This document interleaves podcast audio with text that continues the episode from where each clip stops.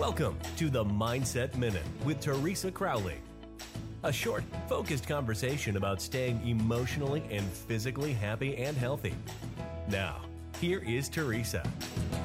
Hello, hello, and thank you for joining me on the podcast today. We are going to talk just a little bit about getting stuff done. On what could be considered a hard day, let's see what we can do to make it just a little bit easier. How about taking a break? Now, go outside if it's possible to get a breath of fresh air. Now, that can do a lot. But if outside is not possible, how about just stepping away from it all? Get away from that area for a minute or two. Gain some perspective and try and survey the possibilities with a different view, a different outlook, a refreshed outlook. This is a coping skill to refresh the mind. And it should allow you to get unstuck and get stuff done.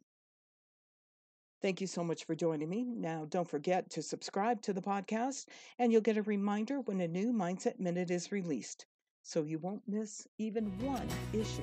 Thank you for listening. We look forward to you joining us weekdays on the Mindset Minute with Teresa Crowley.